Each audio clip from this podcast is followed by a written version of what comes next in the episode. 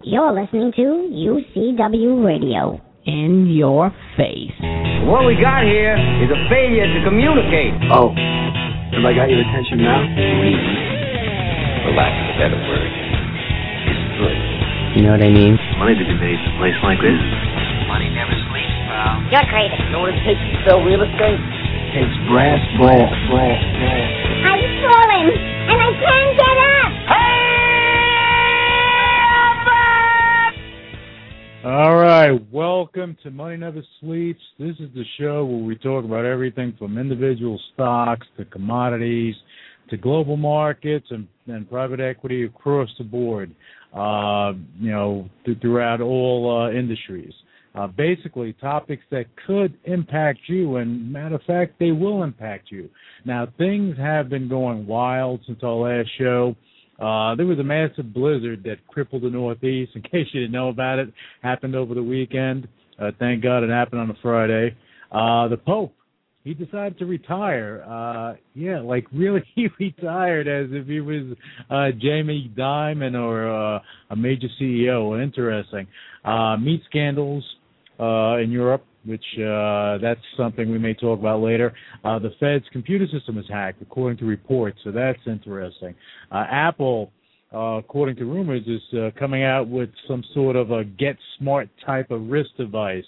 Uh, so uh, we'll find out more about that in the coming days. Uh, big frenzy as the media touts the stock market going much higher. You know, we'll see what happens with that. Google execs they're getting liquid in the billions of dollars, and of course, the private equity sector is continuing to uh, to light things up as of late. Now, on that note, you know that's a lot to absorb in one sitting. All right, so please join me in welcoming back to the show our guest from Oreo Capital LLC, John Dennis.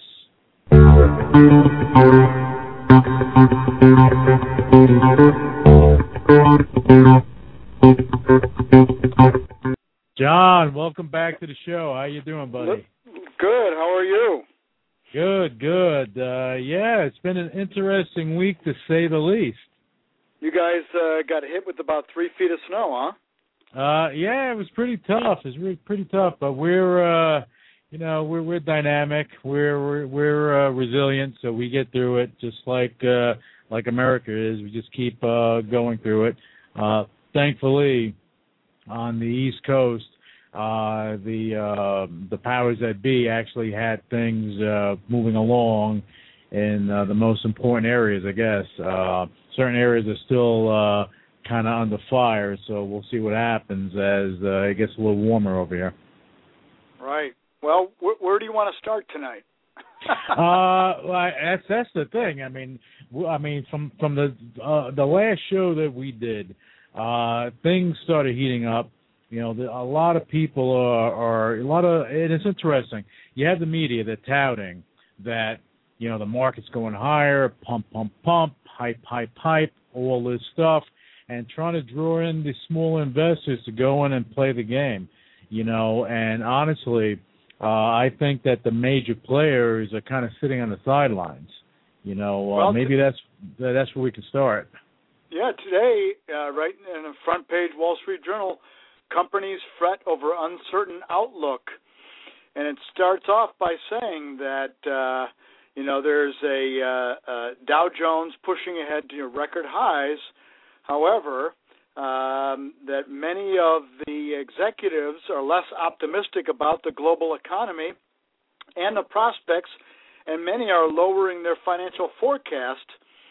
And uh, like I said in my blog last week, that uh, and I just got off the phone, matter of fact, with a major law firm today that practices uh, private equity law, hedge fund law, securities law.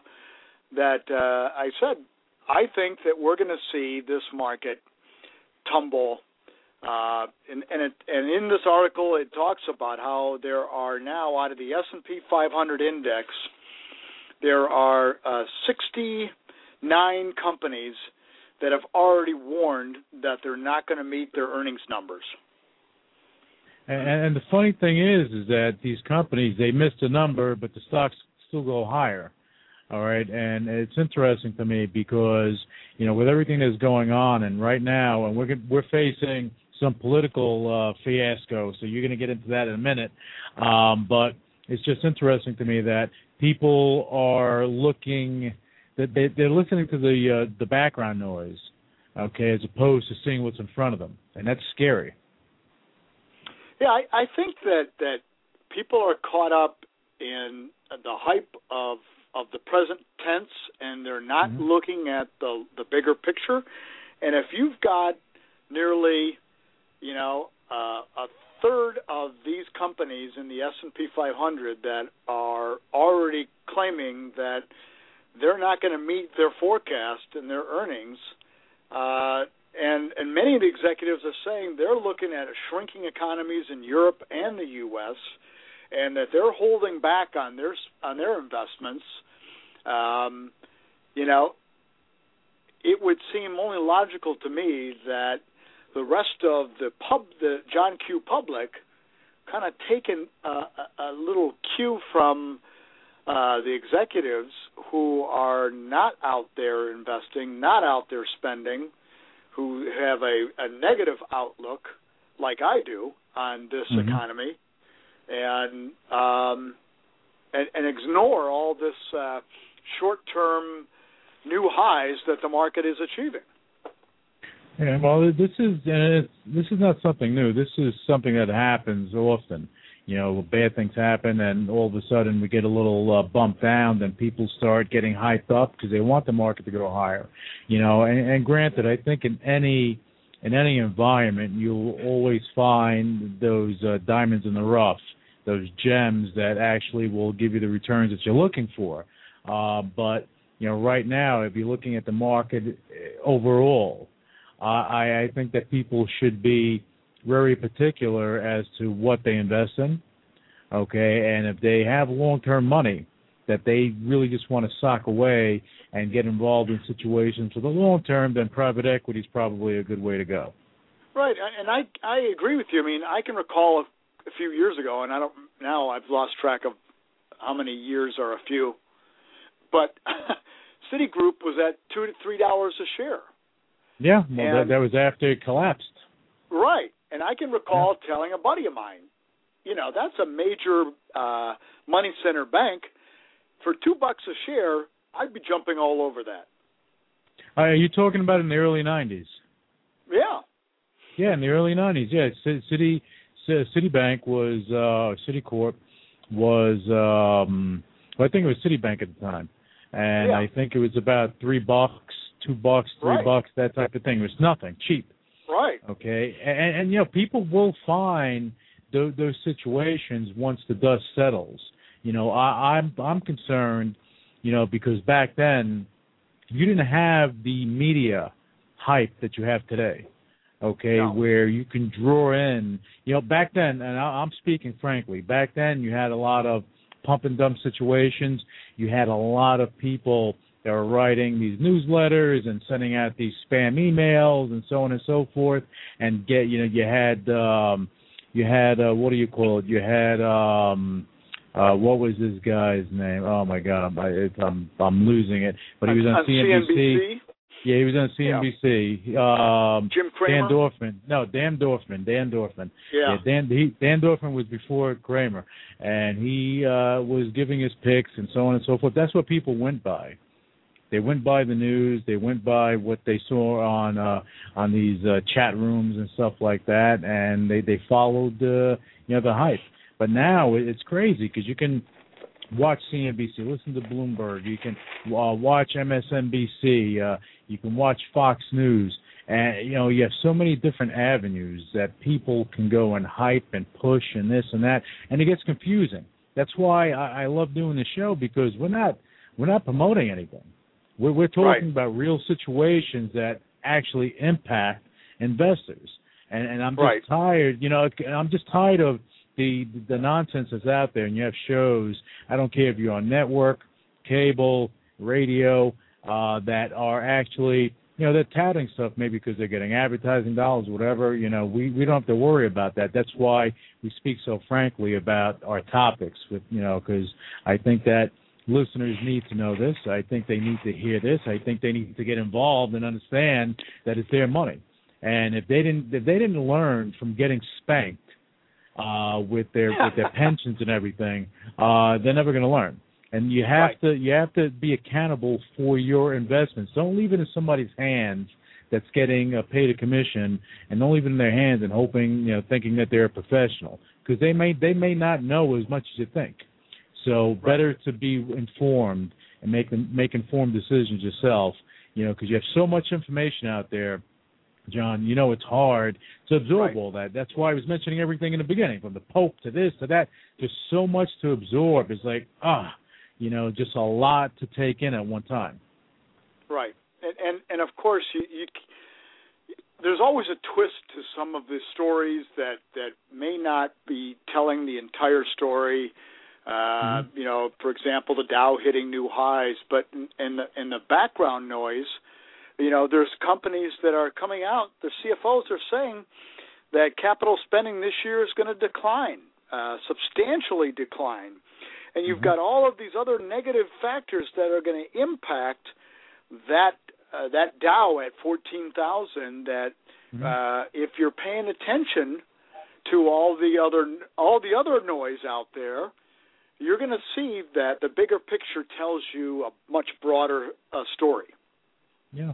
Well, look, as um, as Warren Buffett said, and I believe I said this, I say this, I, I say this often, and I probably said on the last show. You know, one thing that I I really agree with what he said.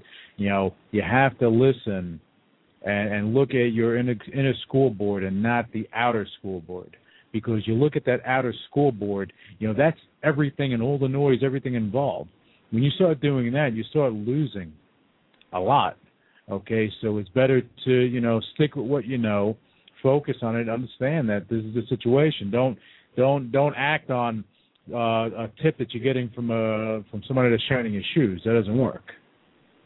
Right here, it even says right in the, uh, uh, according to uh, Yardeni Research, a consulting firm, investors are ignoring guidance and responding and, and not responding to economic indicators that revenue and earnings will go after this year. Um, you know, so people are, you know, they want to pay attention to what they want to pay attention to, but they don't Uh, pay attention to everything. Yeah, well, they they no one wants to hear bad news. No one wants to hear that okay, the the market may pull back. You know, no one wants to hear that you have consolidation. You know, I mean, mergers and acquisitions. This this, this is going to be, I believe that you know this year, next year, you're going to see a lot of that in the airline industry, the oil and gas uh, industry, and other industries because you're going to have major consolidation you know, in, in certain key in certain key industries because you know there's not enough to go around. You know, so um, it's it's just going to be interesting, and I think that people need to be aware and be well informed. You know, they should read, read the paper, do you know, do your homework. You have to. Well, I, I agree, Lou, and I think that it's uh, it's a combination of of um, different factors, and and uh, you know you gotta gotta pay attention, and and you look at all the economic indicators, uh, especially GDP. We're lucky this year if we do two percent GDP growth in this economy. Yet Mhm. when when countries like India are doing eight to nine percent, China nine percent. So uh, you know there are are uh, some there should be some valid concerns about our economy uh, just Mhm. from from the very economic indicators that show our growth. Yeah, and look, and we we were talking before the end of the year. You know, everyone was talking about it, the fiscal cliff. Okay, uh, just because we didn't fall over and then go over the cliff and certain uh, certain things were agreed upon, doesn't mean that we don't have we still don't still have a problem. What what I find interesting is that you're gonna have a lot of uh, cuts coming. Okay, in uh, in these entitlement programs, and Right. people are people are freaking out over that and which you know look there, there has to be you know some balance somewhere It can't just be co- continue continuous spending without any pullback because how do you get ahead if you have let's say you have a hundred dollar budget and you're spending $110 a month, and your your budget is $100 a month, how are you getting ahead?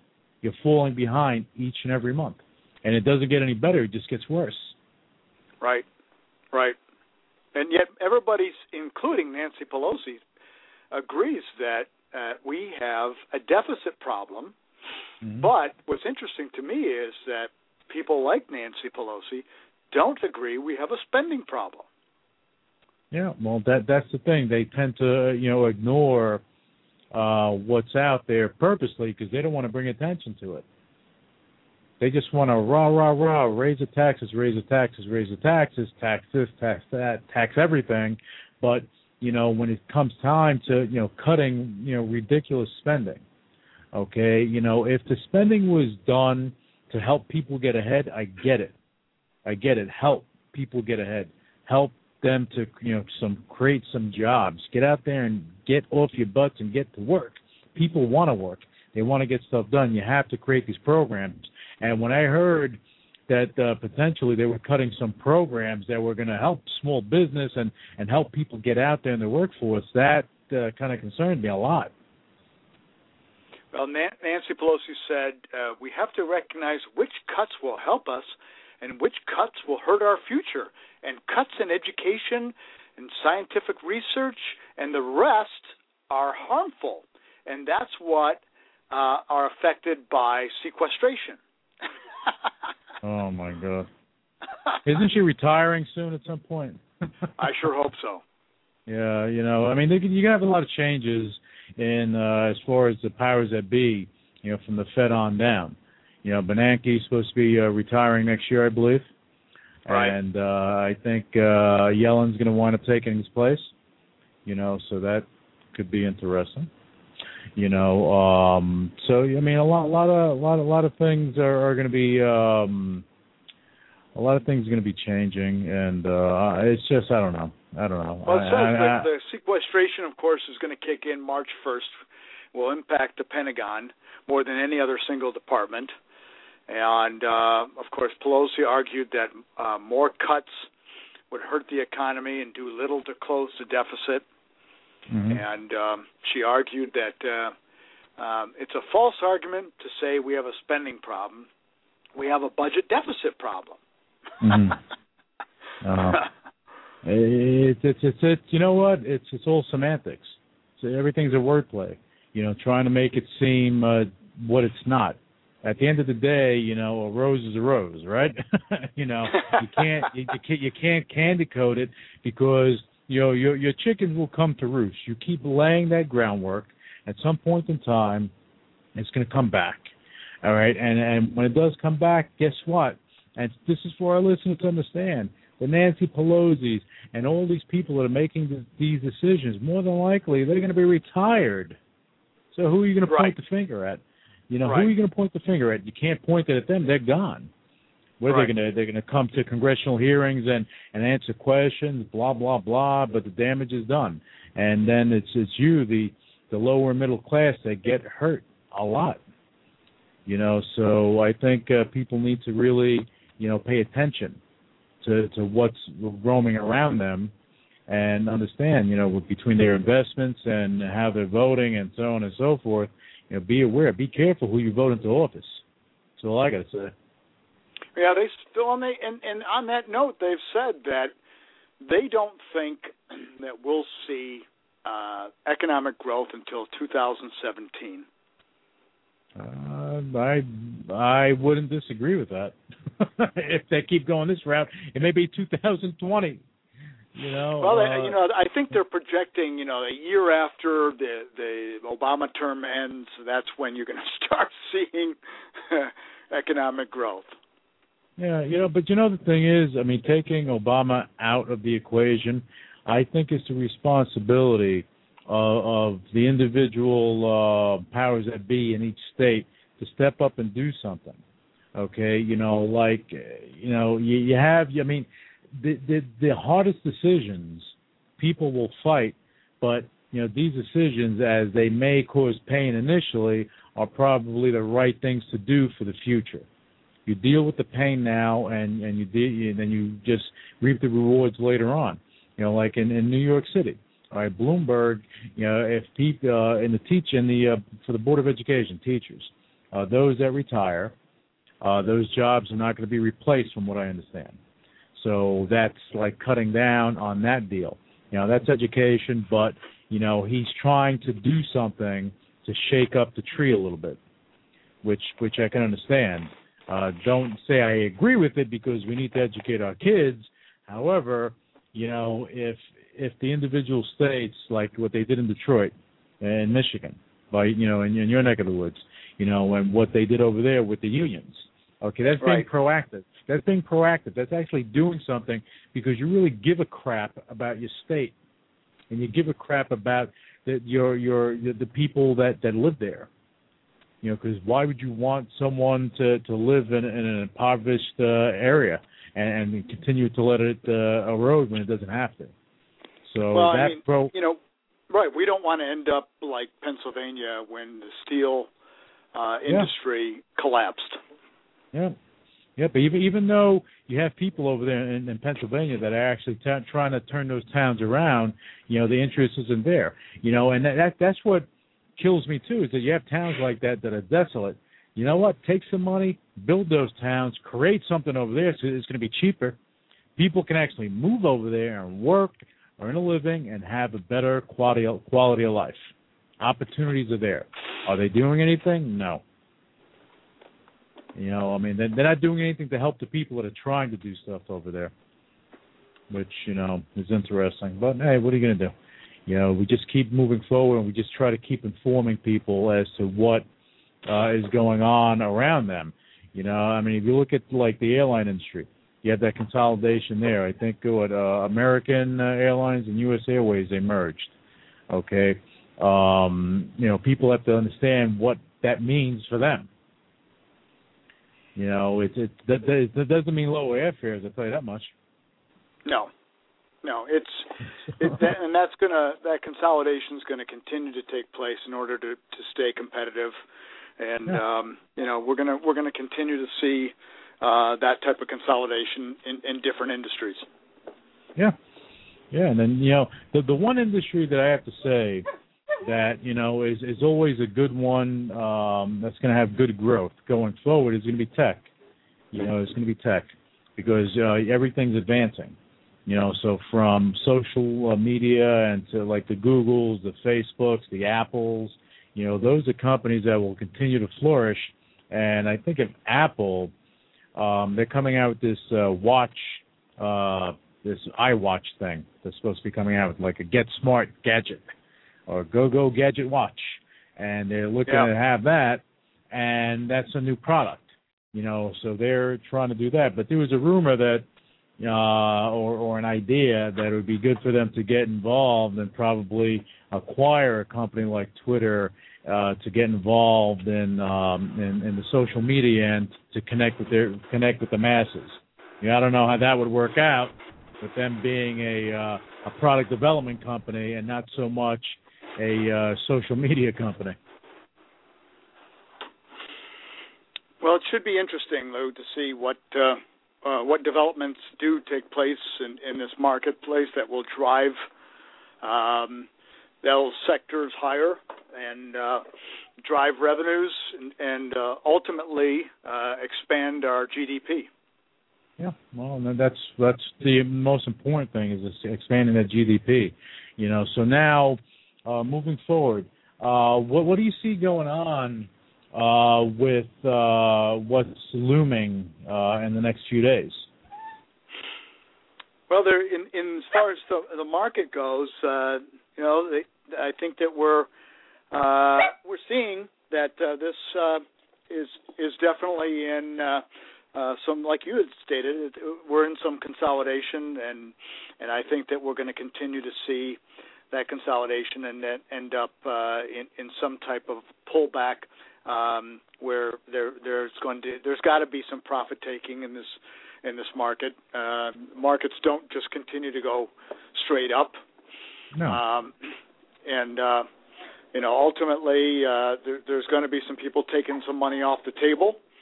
Um, I still think there's a lot of money sitting on the sidelines uh, in the global markets because I still mm-hmm. think there's uncertainty uh, in this global economy. I, I, I don't. Uh, I don't know that anyone can decisively say to you or any of our listeners that uh, they know exactly which sectors are going to flourish. No, no, and, and I don't think anyone, no one has a crystal ball. No one can actually tell you that they'll say things. And I mean, look, you watch TV, and the people that that do, they watch the CNBCs and Fox News and all Fox Business News and all that stuff. Uh, you'll see people talking about individual stocks and the market you know, they have to understand too that they're not looking a lot of the commentary. They're not looking at the market a year or two down the road. They're looking at it day by day, okay, trade by trade, things of that nature. And you can't go by that because if you are uh, an average Joe investor, you're thinking long term. You're not thinking. You're not going to sit in front of your computer. You're not a day trader. You're not a week trader. You know, so for you to uh, you have to look at the bigger picture, as you said earlier, John. They have to look at the bigger picture. And I think it's important, like you said, to do do your reading, do your homework, mm-hmm. keep keep aware of of your surroundings, and mm-hmm. don't just don't just look at the United States. Also, look at what's going on in the rest of the globe, because ultimately to. it's going to affect our economy just as our economy affects their economy. But you know, investors need to see. Look, you can look at uh, look. Let's look at the New York Stock Exchange before they were acquired. They got acquired and then they merged. Again, they are truly uh, an international, you know, uh, financial platform right now. Right. Okay. You know, um, you know, transatlantic, whatever you want to call it. You know, basically they are they they have their fingers on the pulse of everything that happens out there and if you're looking at uh, a financial uh, exchange uh, get you know merge and then merge again you know isn't that telling you something that you have to look at different areas you know granted right. you know you may not live over there but there are opportunities because you know 10 years ago would it be very skeptical and hard to go uh, and invest in, in Russia and Brazil and stuff like that. And well, back you know they call them the BRIC nations. Um, would it be hard to invest in, in countries like that? Sure, because you don't know what you're dealing with, especially if you have your money on that exchange. But now, you know, it, it, things are a lot easier to do. You know, well, things are a today, lot easier. Yeah, today I just got off the phone with a conference call with a large law firm in New York that specializes mm-hmm. in private equity law and hedge fund law. And securities law and oil and gas and all of these mergers and acquisitions and so forth. And I said to him, I, I said, you know, um, I'd like to get your opinion, but I said my opinion is that I think we're going to see this consolidation in the market. We're going to see a pullback in this market. This market is unsustainable, and I think that uh, as we see this uh, this pullback, this correction in the market due to what's ha- taking place due to higher taxation, due to lack of spending, due to smaller GDP growth, et cetera, et cetera, that we are going to see uh, more firms uh, flourish in the private equity markets and the hedge fund markets. And I said, I think that as these institutional investors are going to try to make up that those yields, those lack, or I should say, lack of uh, yields, in these markets, then what they're going to do is uh, look at alternative investments. And he mm-hmm. said, "I agree with you 100%, John." He said, "I think that this this economy is uh, going to go through some changes, and those changes are going to ultimately lead to alternative investments, and those alternative investments will uh, will be in the forefront mm-hmm. of um, of those um, um, of those decisions that uh, those institutions make. I agree with you. You know, and if people, I just for our listeners' sake, you know, let's talk about alternative investments. You know, and I'll just give a couple of quick examples that you know are broadly known. Okay, uh, you know, Google at one time was an alternative investment. It was a private equity play. People invested in it. It's private. You know, Facebook, same thing. Uh, companies that were were not publicly traded. Okay, whether it's here or overseas okay, you had you know uh, opportunities where private equity money was used to help build those companies. Now, the uh, what what we we've been talking about are the public markets. That you know, if you're looking at you know putting your money in there and and becoming a day trader you know sit in front of your computer do that you know be you you'll know what to do you'll do your research but if you're just you know a guy a person that that's working and and doing their things and they want to put their money somewhere you know you have to really do your due diligence and pick what's best for you if you are an accredited investor you have more money to play with so basically, you don't want to play the game that everyone else is playing. You want to put your, your money somewhere where it can grow. You know, well, I like go, I like what yeah. I like what Gordon Gekko used to say. I buy when others are selling, and I yeah. sell when others are buying. But but that is that should be you know people don't learn that that's the thing about it. As many times as it happens, people don't understand. You know, and the thing is, the media now, the media now uh, you know, they have the ability to paint whatever picture they want to paint. You know, whether it's, you know, if they have guests on the show and they're painting this picture, that picture, they give their opinions, whatever it may be. When you have, when you're getting, you know, 10, 20 opinions from 10, 20 different people over the course of a day, okay, it'll make your head spin.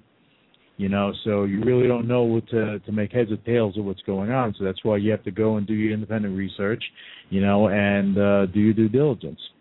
You know, but you're right. You know, when institutions, you know, when institutional money is pushing in, the small investors are pulling out.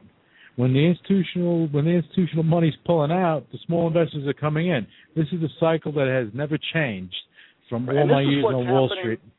Yeah, and Lou, I believe this is what's happening right now. Is the institutional money is sitting on the sidelines still, is cautious Mm-hmm. right now, is waiting for those opportunities, is uh, is looking uh, very cautiously because they're concerned, and and I think your listeners should be concerned as well, and and uh, and I think those opportunities, as we spoke of before, the Citigroups at at three dollars a share, I, I Mhm. think that those opportunities are going to come about, and and Mhm. um, if you're if you're cautious and you look for the opportunities, they will be there. Um, but but I would uh, I would definitely play this this whole uh, market on on a more conservative note. Yeah, definitely. They, I think uh, investors need to. And again, I keep going back to the due diligence. You have to, you know, map it out. You know, learn from history. You know, uh, what was I watching? Uh, I was watching a movie over the weekend, and one thing that there was Jude Law. Great movie, by the way. Um, forget the name of it, but just a really good movie. And basically, what he said, uh, he said that you know someone's actions, their present actions, are based on on their past, their past actions. You know, so if you keep, you know, looking at at things that are being done, you'll see the signs. You know, and you'll get a better indication on what's happening. You know, just educate yourself. You know, you don't want to get stuck when everyone's pulling out and you're buying at the high end and all of a sudden you wonder why you're stuck with something you bought at 45 that now is at 37 and you have to wait it out you know so or i mean god forbid lower you know but you, you definitely have to pick your battles and uh, pick your investments wisely And people, individuals, tend to trade on emotion instead of on logic. yeah. Yeah and and that that's what it is. That that's where that's the beauty of wall street john. You know that you know people love to get excited. It's like going to you know vegas. You know when you see your stock go up a quarter uh, a half you know right now everything's in in in in, fra- in little fractions. You know a teeny or or a penny whatever it is you know people like the action they like seeing things happen you know, and it's great. You know, everyone likes the action. I mean, you watch, you see a stock going up, John, at your own, you you get excited. Everyone does. It's just something that that just happens. Uh, but you need, you know, I think people need to just be more aware. You know, look at the uh, look at the different sectors, see what's happening. You know, get an idea. You know, and if again, accredited investors, you know, you may want to look at private equity as a way to go. You know, because I think that you'll have more opportunities that are not publicly traded. More opportunities that are not publicly traded, and you can only get these opportunities through the private equity sector. And John, if you can do this for me and for our listeners, I know we went through it uh, last last week, but maybe we can go through it again. And just you know let's uh, let's just go through the difference between a hedge fund, a private equity uh, fund, and the, how how they're fundamentally different because people think that they're the same thing and they're not.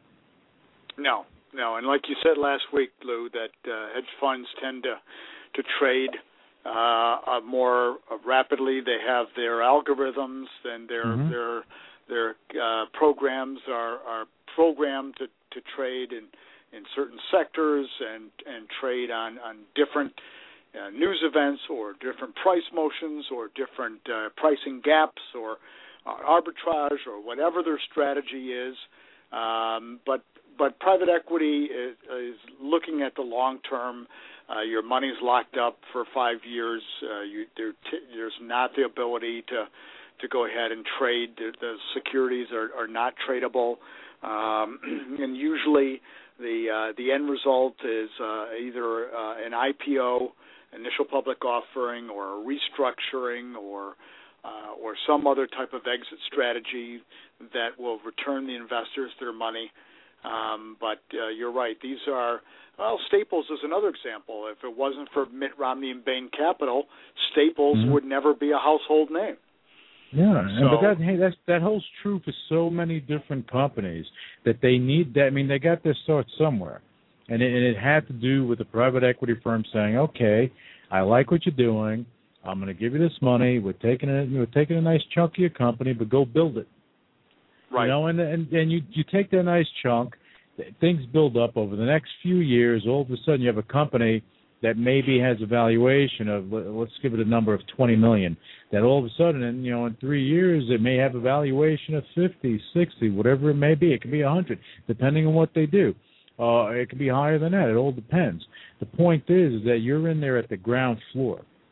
You're in there you're you're you're there at ground zero when when uh you know you can't as an individual investor it would be hard for you to find these opportunities. Near impossible in my opinion well, and, and not only that, Lou, that these uh, analysts who have their CFAs, their certified financial analysts, are, are crunching numbers, uh, working financial models, looking at every detail, every aspect, every nook and cranny to to get that squeeze that profit margins out of these companies uh, to come up with typical returns anywhere from 20% to 60% return on your money that mm-hmm. are just not available in in the typical uh, uh, public markets. Mm-hmm. Um, and yes, you know, more risk, more reward. But uh, but by the same token, if you're investing in a diversified portfolio, just like you would in in public companies, you can mitigate that risk and you can go mm-hmm. ahead and still capture that upside while protecting that downside. But you know, going back to those really really smart people, you know, these are the same people that were creating all these financial instru- instru- instruments with the mortgage uh, with mortgages that created this problem in the first place. So, you know, That's true. Uh, That's true. you know, it's like, you know, what do you do? Um, I, I honestly, you know, if companies are adhering to GAAP, you know, uh, you you would think that things would be a little more transparent and a little more easy to easier to figure out. You know, like with, with a company like Apple, uh, and I keep going back to Apple because it's just fresh in my mind right now. You know, they have so much cash in the bank that they can they can probably go out and buy the internet and own it. um, but they're you know they don't want to go out and they're not out there making acquisitions, not major ones anyway. Nothing that's going to shake up their tree. They're actually giving the money back to investors. You know, uh, you go from a three dollar dividend to a four dollar dividend, that five dollar dividend, whatever it may be that they're going to wind up doing. Uh, the point of the matter is, if they have that all, all that money in the bank, you know, I mean, it's logical to say, hey, they're going to make an acquisition, but no, they're actually giving the money back. And I think some some companies that are in that same situation that they that they're starting to wind up um, they're looking to kind of get rid of that preferred stock as well. So there's a lot of interesting things that are happening with a lot of these companies out there, John. Right, and, and you got to also companies. tell yourself, Lou, that you know if Apple's sitting on seventy-two billion dollars in cash, mm-hmm. that ultimately somewhere down the road, to go ahead and capture more market share, they're going to make an investment. Yeah. So, if if those guys eventually, when the timing is right, is going to make that investment, it would be ultimately advisable to go ahead and follow where that big money is going. Mhm. And and the thing is, what people, you know, uh kind of understand is that you know the, the powers that be at Apple, you know, Steve Jobs is not around. There is no other Steve Jobs, one of a kind. You know, he is definitely a trailblazer, and he, you know, no one can do or has, no one has his vision, so they have to figure things out, and that's what it comes down to. They have to figure things out. Why are they going to figure things out? Probably. You know, someone made a comment, and I'm just uh, quoting this. I forget who it was, but they said Apple is, you know, the uh, the company itself is like like one of the uh, the people went through, that went through the Great Depression that are are very wealthy right now. They hold their money like there's no tomorrow because they don't want to get rid of it because they're afraid of what's going to happen. Well, and there's a You know? right time to invest, Lou, and there's a wrong time, and and the people who are are successful are the people who are savvy and will go ahead and ultimately look at all those economic indicators and look at various uh, companies like Apple and to see where they're putting their money, and then make a prudent investment uh, when the timing is right in the right sector. Yeah, know, and then that's what it comes down to. And and again, you know, and I go back to the um to to the affluent investors, you know, with with with those individuals, they have to really look at uh the, the whole picture and see what's best for them long term. Uh honestly, you know, it, I mean the public markets, yeah, short-term gains, trading stuff like that, I get it. Um it's it's a great thing uh to, do. Uh but as far as if you're looking at long term, you don't want to look at it. I keep going back to private equity. I, I think that's the way to go. Well, I also advocate that if if you're an accredited investor, then uh, to me, an advanta- advantageous relationship is with a registered investment advisory firm, uh, which is a, a wealth management firm that charges the client a fee uh, for their assets uh, under management and will, with their analysts, will go ahead and look at all those economic indicators for you. Will look at all the sectors. Will look at all the Mhm. trends. They're they've got their finger on the pulse of the markets, pulse of private equity, pulse of alternative investments, and they make those models for you. They may Right. decide for you with your million dollars if you've got uh, that and your risk tolerance is so, such and such. Maybe your allocation should be 40% equities, uh, 20% uh, bonds, and maybe 20% private equity and 20% alternatives. Right. You know, And then, And- and, and and, even in the pri- even in the the equity in the public market sector, you know, you also you don't want to be heavy in one area. You know, Right. uh, you don't you don't want to be heavy in tech or heavy in in transportation and utilities, things like that. You just want to be, you know, kind of spread it out a little bit because you know if you get if you're heavy in one area and that area gets spanked, you know, uh, guess who's gonna guess who's going to get spanked Right. along with it. Right. What what I like about those firms for for your listeners is is because they charge a fee based on the assets. If the if they're wrong in their calculations and the your assets go down in value, so does their pay. If Mhm. they're right and they've made the proper allocations to your portfolio and they're charging you a, f- a flat fee, then their fees go up.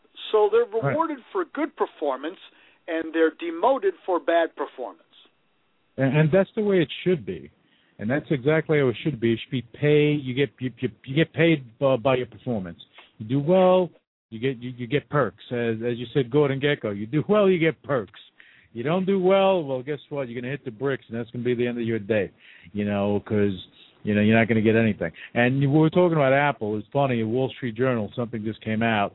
Uh, the Einhorn Einhorn from uh, Greenlight Capital you know, which uh, is a hedge fund, by the way. He's pushing for Apple to issue a special class of stock, you know, uh, because they have all that money in the, you know, they're sitting on all that cash, And so Right. they want to issue, as opposed to giving a special dividend, they want it, they want them to issue a special class of stock, which is interesting. You know, I mean, the, the, does that does that? I mean, issuing a special class of stock doesn't doesn't do anything to the, to the cash they have in the bank. It's just issuing more paper. And, and I'll also, to your listeners, recommend don't ignore commodities. If Hmm. if Putin, John Paulson, George Soros, uh, KKR, and numerous others are tripping over their feet to buy gold, you, and the central banks are are accumulating large quantities of gold, you got to say to yourself, why? Right. And and I need to say this too that you know if you're going to go out there and buy gold, you know just be careful. You have a lot of the you have, you have a lot of companies out there. You see the advertisements on TV, buy gold, we're gold brokers, so on and so forth. Right. You know, be careful with that. And and I'm saying this because I know where you can go and you'll go make an investment in there, and then all of a sudden, yeah, you're you're buying this, and there's a fee on top of that. Now you have a storage fee, then you have this fee, and then if you want it delivered to you, there's another fee on top of that. So you wind up spending, you know, additional five percent above what the what the market rate for gold is. You know, Right. so just be wary of that. You know, there are other Well, my- ways my- to do it. Yeah. My opinion is also don't look at, at bullion. You can store coins which tend to have a more uh, rarity component to them uh, over the bullion that adds additional value to that investment uh, and allows for easier storage.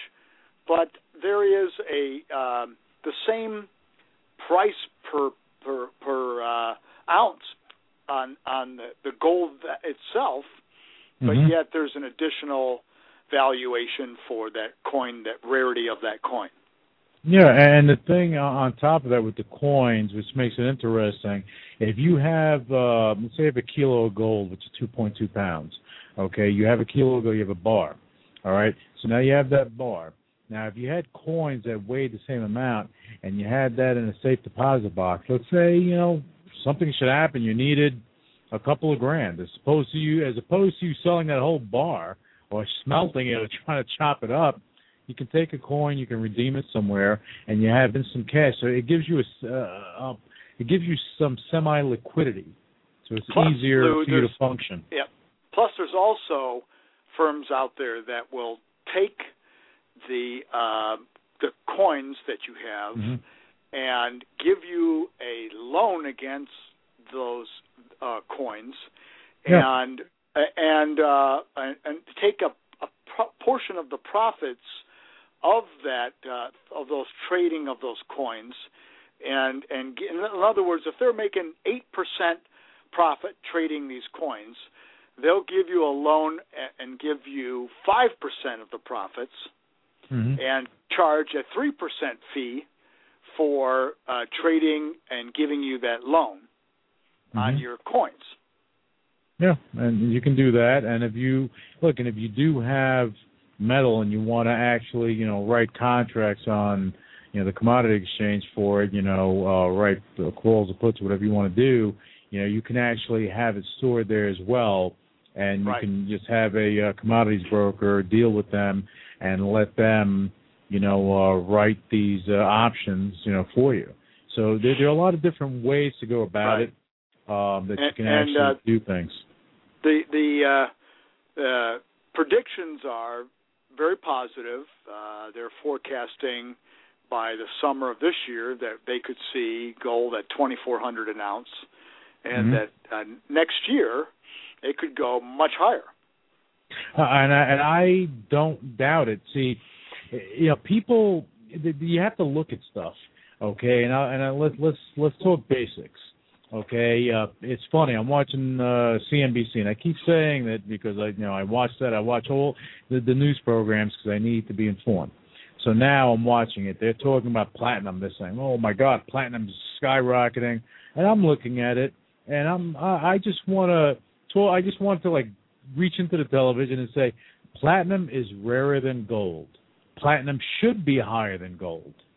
It's, it shouldn't be a mystery as to why. You know, it should be higher than gold. It, Right. you know it always has been. It's just that you have the the the demand for gold because that's what the media is pushing. Buy gold, buy gold, buy gold. Yeah, you can buy gold, you can buy platinum, you can buy you know metals like that. I mean, silver it's, uh, at one point was you know six bucks an ounce, and now you're sitting at what thirty or forty or whatever it may be right now. You know, because people are taking out of the system, and, and silver itself is a lot you know widely um, used than than gold and platinum. You know, Right. it's easier to come by. You know, so you know if you if you're going to get involved in, in, in any any metals, you know, just make sure you know what you're you're talking about. You know, and as far as gold going to 24, I wouldn't be shocked if it was at 34. I wouldn't be shocked if it was at 35. I wouldn't be shocked at all. You know, it's gonna it's gonna cost a lot of people like Charlie Sheen a lot more to put uh, gold in their teeth. But I tell you this much, okay, you know. well, when you, when you look at all the global financial uh, problems and and you look at the deficits escalating and you look at all these variables and and plus on top of that now you look at uh, people hoarding uh, inventories uh, so that uh, yeah platinum may be uh, of course is going to be more rare but but is what is the availability of that metal trading, uh, and and if more people are are consuming quantities of another metal, and there's less of that of that metal available, then that other metal could end up being uh, just as valuable, if not more. Yeah, yeah, and and and also people need to be aware too. Gold goes up in price. Guess what? All your electronic devices uh, potentially can go up as well because gold is used in these components. Okay, uh, for these connectors and everything. So you know, if it costs the uh, the company a lot more to produce them, then it's going to be harder for them to give you good price points. I think that's why a company like Dell and the laptop industry. Let's this, this is probably why Hewlett Packard, you know, uh, they'll wind up splitting too because I, I I think that the laptop industry um, is is starting to wean down a bit. I think everyone's with the tablets. They want the tablets. Microsoft, they're investing everything in these tablets. A lot of th- a lot of money into these tablets. You know, Google Apple's found a lot of Google too. You know, you have the, the Android. You have you have a lot of things going on.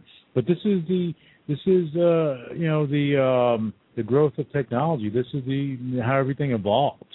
You know, uh years ago you had the big, you know, lunky, you know, uh, things on your desk. I mean, if anyone is an old time Wall Street person, they remember they remember the Quotron.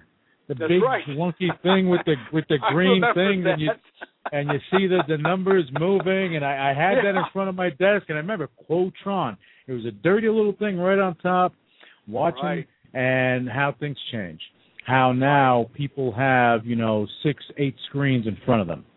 Um, how things change, where you can actually go and have your tablet and on on the New York Stock Exchange, I know they had this uh with well, they have it now with the traders. You can actually you have your your little uh your your your portable tablet and you you can do you can do your business as you're walking around. And you you can you can do your trades as you're moving around. Um so you know things are changing and I think that you know the Dells and the Hewlett Packards those those are the dinosaurs that are going to be extinct and and you know the new technology that's that's the future. That is definitely the future. I don't think microsoft is going anywhere anytime soon. You know people underestimate that company. You know um they have a lot of cash to do a lot of things and i think they're going to figure it out. And when they figure it out they're going to give everyone a, a run for their money because people uh, you know you have to see. Microsoft they have bing. Bing right now is is looking to go head to head with google on their search technology Bing has a deal with Facebook. Facebook has a deal with Yahoo.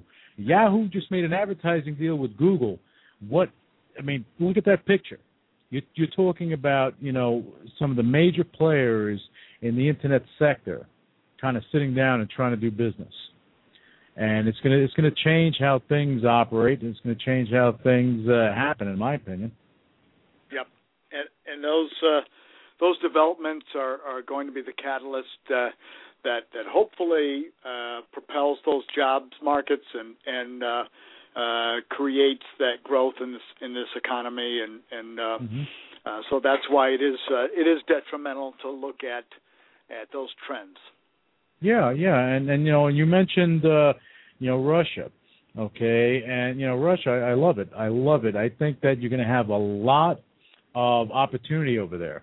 There has been a lot of opportunity, you know, because where where there is chaos, there's opportunity, because some truth comes Right. out. Okay, and if some truth comes out, then you see everything clearly for what it is. Because and, and I look believe, at, like I said, look at India also, where Tata Yeah. Motors is is now just a huge conglomerate that is gobbling up uh, companies and and adding to their portfolio of companies, and and becoming just a multinational uh, corporation. Yeah, and that's something that's going to continue to grow. And again, in Russia, opportunity. I, I, I believe, and this is my prediction, that we're going to see a big turnaround in that country because there's no way, no how. You have so many billionaires coming out of that coming out of that country. Okay, that you, I mean, if, if you don't think for a second that there's opportunity over there, then you're fooling yourself. And what's happening? The smart money that's trying to, you know, find another way because you you have the big dogs out there. They're always looking for a way to make money. They're ahead of the curve. Okay, they're not they're not they're not bucking the trend. They're ahead of the curve. They they don't ride the trends. They don't they don't get hyped up. They don't see a new product. Oh my God, I have we have to go buy this company.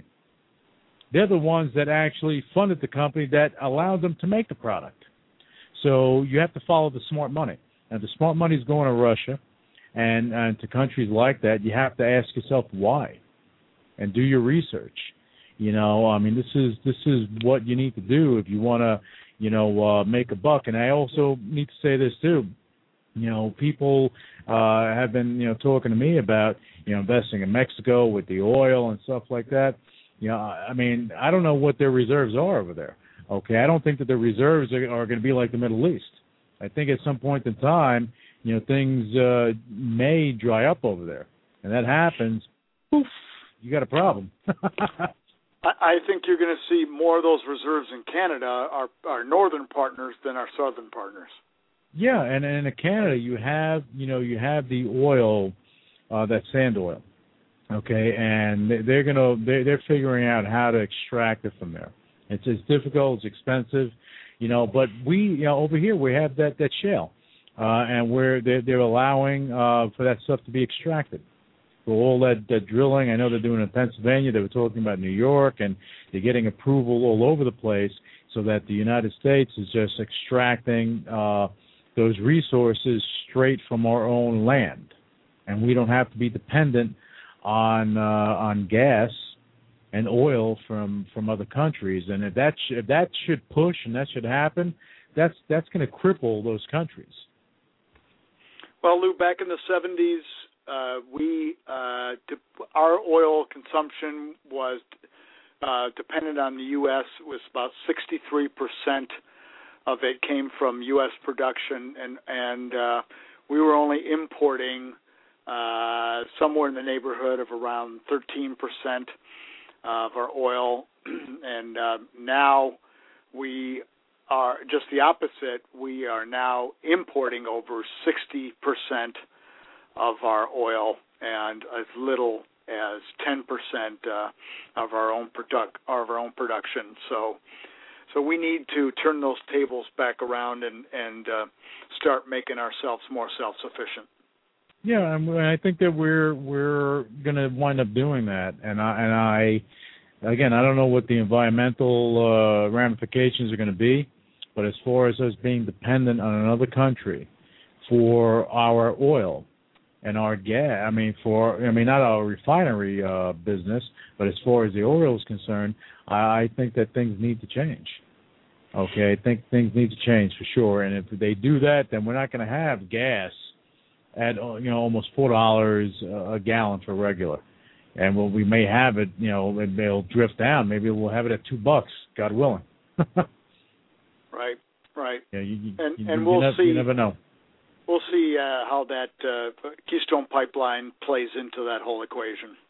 that that's going to be a key thing because and oh I, see that's that's going to be a really a real key thing because that is going to bring the oil all the way from the north all the way down and that that that's going to be interesting and also you know I know in Colorado um they they um they passed some law that you can't have any uh, drilling uh like you have to be at least 500 yards away from a residence and you can't have any drilling close to buildings and stuff like that, you know, or or somebody somebody's land. It was something that came out uh, today. I didn't finish reading the article because we had to do the show, um, but you know, I, I think that a lot of things are going to change um, over the over the next you know, year or two that are going to put us in, in a stronger position.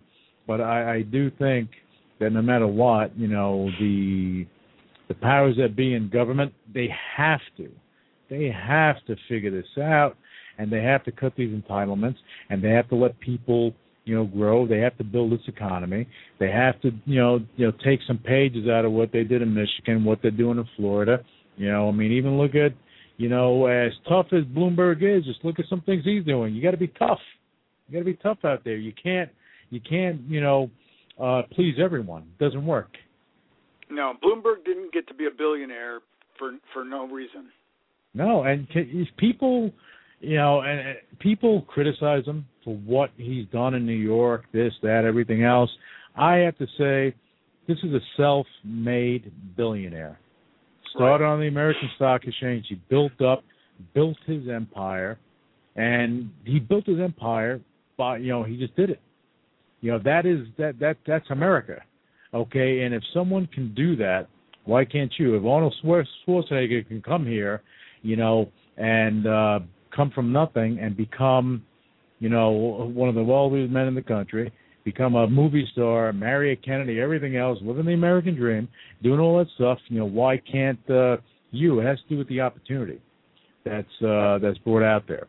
Okay, so the opportunity is there. We just have to, you know, go out and seek it, and the government has to allow these opportunities to exist. And if you if you coddle people, they'll never come off. They'll never come off the nipple. They'll they'll never do it. Right, Lou. Yeah. You can't give Yeah. everybody Obama phones. No, you can't. You can't do that again. And, and I stress this. I, there are people, and I, you know, there are people out there that need it, and I get it. You need it. You should get it. It bothers me when people out there they bleed the system. You see them driving the brand new Mercedes, driving around, but they're they're they're they're taking in you know uh, government funds. Really? But meanwhile, you have a family. You have you have a, family. You have a, parents with four kids, and they're struggling. And meanwhile, the guy is that both parents are working and everything. They're not taking anything from the government. They're working. They're trying to make ends meet. Um, you know the. uh you know, I think that I I know it's hard, but I think that they need to do something uh, more to regulate it.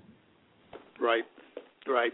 Or or when when a, a single mom has three kids and and she's making ten thousand dollars a year, but she gets back six thousand dollars in her tax return.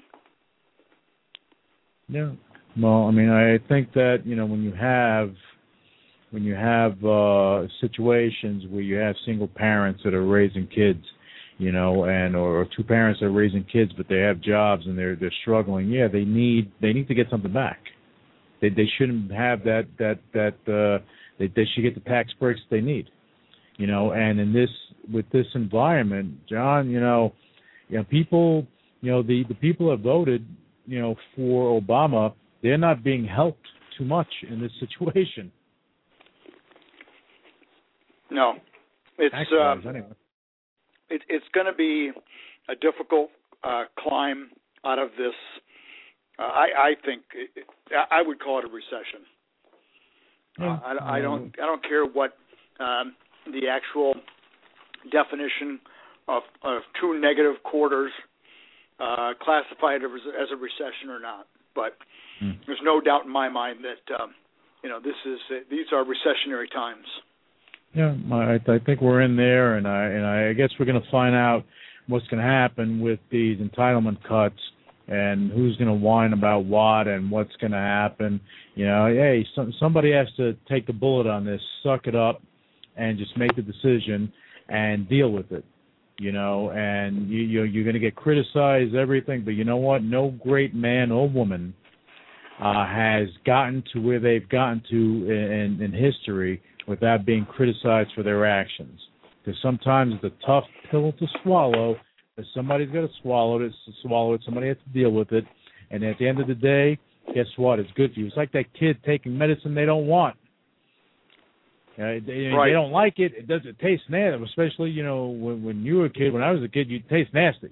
It wasn't cherry right. flavored, okay? But you had to take it. Your parent knew you had to take it to get better. And I don't want it. Right. I don't want it. You get you get it forced on your throat, and guess what?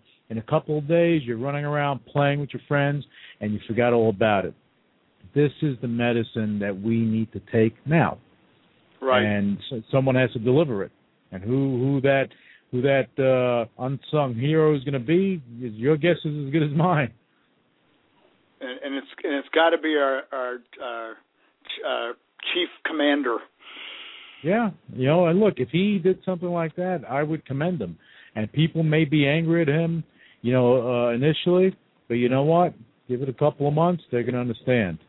And I, I his, sure, his, I sure hope Lou that these guys in in Congress and these guys uh, in office, and no matter if you're, we're speaking about the the president on down, think mm-hmm. about their legacy. Think about what is going to be their legacy. What are they going to be called for? Are they going to be uh, uh, recognized in the future as the guy who went down spending the most money out of any other president in history? Mm-hmm. Or are we going to go down as uh, going through the worst economic economic times and, and getting through them? Yeah, no, look, the, the way I look at it, you know, Obama has a choice. He can be remembered as Jimmy Carter or remembered as Ronald Reagan, one of the two. You know, you can you can go down as being the person that turned everything around, or you can go down as a person that crippled the economy. That that's what it comes right. down to. Right. You know, there's, there's no ifs, ands, or buts about it. So, well, I guess we're we're going to see what's going to happen. And uh, just closing out, you know, uh, you know, I want to I want to say this about uh, what you do. You know, you're you're you know closely involved in the uh, world of private equity, and you know you know you have your fingers on the pulse of what's going on there, not only in the United States but you know overseas and everything. We talk about it every show because I think it's important. And the reason that we bring this up is for the for the accredited investors that are out there that are actually looking for an alternative investment, something that is not a day trading situation or a hedge fund, you know, situation, you know, like you have like a company like Greenlight, you know, they're a hedge fund. Okay, you have other private equity firms, you know, like KKR is a private equity firm. They're not uh, a hedge fund. Okay, so they'll go in and they'll invest in something for the long haul, and they'll beat their turnaround artists and so on and so forth. You know, they can make things happen. But the people that invest in, in those situations are the ones are, are the real deal players that are that are that are waiting or, or, or looking for the next the, the next big things that are coming. And the big things that are coming don't happen overnight. It's not a it's not a quick trade.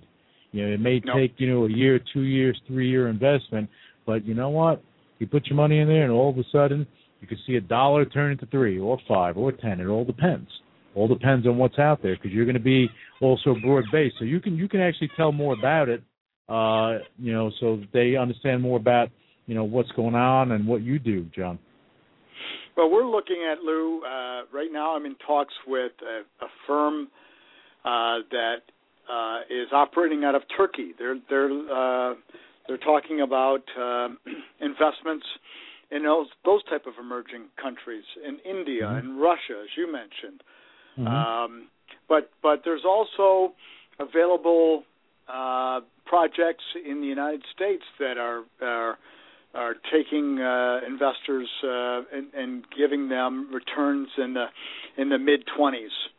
Um, so so you're right. If if you're if you're willing to look at some of these next trends and you're willing to wait long term, um, and you're not uh, worried about liquidity as much as you are, uh, where's that money invested? um, and you do have that long-term outlook, then by all means, um, yeah, I would uh, take a serious look at at some of these companies that are going to invest in the growth in the in the next job markets of of tomorrow, um, mm-hmm. so that um, you know you can prosper, you can have your finger on the pulse of these next trends because you were in there in the initial stages, in the private equity stages, instead of waiting till after the IPO. Yeah, yep, and, and that's and that's uh, hundred percent true because if you look at and and I'll and I'll say this, I forget the name of the, the, the group, but I know that they were a second tier investor. Okay, not a first tier investor in uh in Facebook. Okay, where the first tier investors, well, they got a nice chunk. Okay, the second tier investor, they got they got a fraction, a really small fraction compared to what the first tier investors made or had, as far as right. the company is concerned. So you know you have to you know pick if you, when you're picking a, a private equity firm, you know definitely you know do due diligence, find out what they're investing in, find out you know if you understand. You have to make sure you understand it, make sure you're comfortable. You know. Uh, well, I mean, and and if you uh, can't, uh, if you don't have time for that, then Lou, uh, Mhm. I would advise your investors to to look at a, a registered investment advisory firm that will do that for you and charge you Mhm. a flat fee for all of that evaluation and all of that expertise, and and and, and meet with them and and get comfortable with what their allocations are, what their insight is, what their research is telling you, and if it makes sense to you, then and by all means hire some a team of experts that is going to do that allocation for you and and Mhm. going to go ahead and put that uh, that money in that private equity for you so that um, they can make those wise decisions because that's all they've got is time and that's all they do is look at that. Yeah, and and that that'll be a definite good move uh, for them to do. But it all comes down to due diligence, and that's why we stress that here. You know, we're not, you know, we're, you know, we're talking about everything broad based, and we're not anti the stock market. You know, I'm I'm always pro stock market. I, I believe that there is some opportunity in any situation. The market stocks could be crumbling. There'll be that bright light that's there. You just have to find it. You just have to find it, and and they're out there. You just have to, you know, be be smart about it and do that. As, as well as with private equity, you know, just be just be uh, be aware and do do the do do your due diligence. If you have to hire uh, an advisory firm to do it for you, do it, and you get it done and make it all happen. Um, and I think that that's about it, John. I think we had a, a great show today. Great show. I, I I think we covered a lot of ground, Lou, and I appreciate Yeah. you having me on the show as always, and look forward to more. Yeah, definitely. And for our your listeners out there, you know, definitely you want to you know check out John's blog. He talks about a lot of interesting stuff. Some of the stuff we touch on on the show, a lot of the stuff we don't. So if you want some more insight, uh, go to REOCapitalLLC.com. That's REOCapitalLLC.com. You know, check out John Dinesi's blog. He talks about a lot of things. He's very well informed. And, you know, you may not agree with everything he talks about, but at least he's speaking the truth. And you can decide what you want to do from there and at least keep yourself well informed. And if you need, you for the accredited investors out there, honestly, if you just needed someone, you know, if you needed some guidance or something, you know, I'm sure John, you know, would be more than willing to uh, communicate with you and try to help you along the way, if possible. You You can know, al- always make a recommendation, and and uh, and then they can always do their homework. yeah, that there you go. Just make a recommendation. He's not, you know, we're not trying to sell you anything. Just go, you know, you need to be well informed. We're always trying to help uh, if we can. Okay, and on that note, John, thank you so much for coming on the show again, and we'll have you on next week as well. And I know next week we're gonna, it's going to be another great show because a lot of different things are going to happen. I'm sure of it. Okay. Uh, until then, again, listeners, go to REOCapitalLLC.com. You know, check out John's blog. Be back with us next Monday, 7 p.m. Eastern Time, and we should have some interesting things. We're going to talk about real estate next week too. Now, I want to talk about that. I want to talk about commercial and residential real estate and the opportunities that are out there. So we're going to we're going to touch on that and give you some insight on that. And until next week, you know, be be uh, careful with your investments. Always do your due diligence. And John, thank you again, and we'll see you next week. Thanks, Lou. Got it. You're listening to UCW Radio. In your face. What we got here is a failure to communicate. Oh, have I got your attention now? Sleep, for lack of a better word, is good. You know what I mean? Money to be made in a place like this. Money never sleeps, pal. You're crazy. Don't run when you lose. Don't whine when it hurts. You know what it takes to sell real estate? It Takes brass balls, brass balls. I've fallen, and I can't get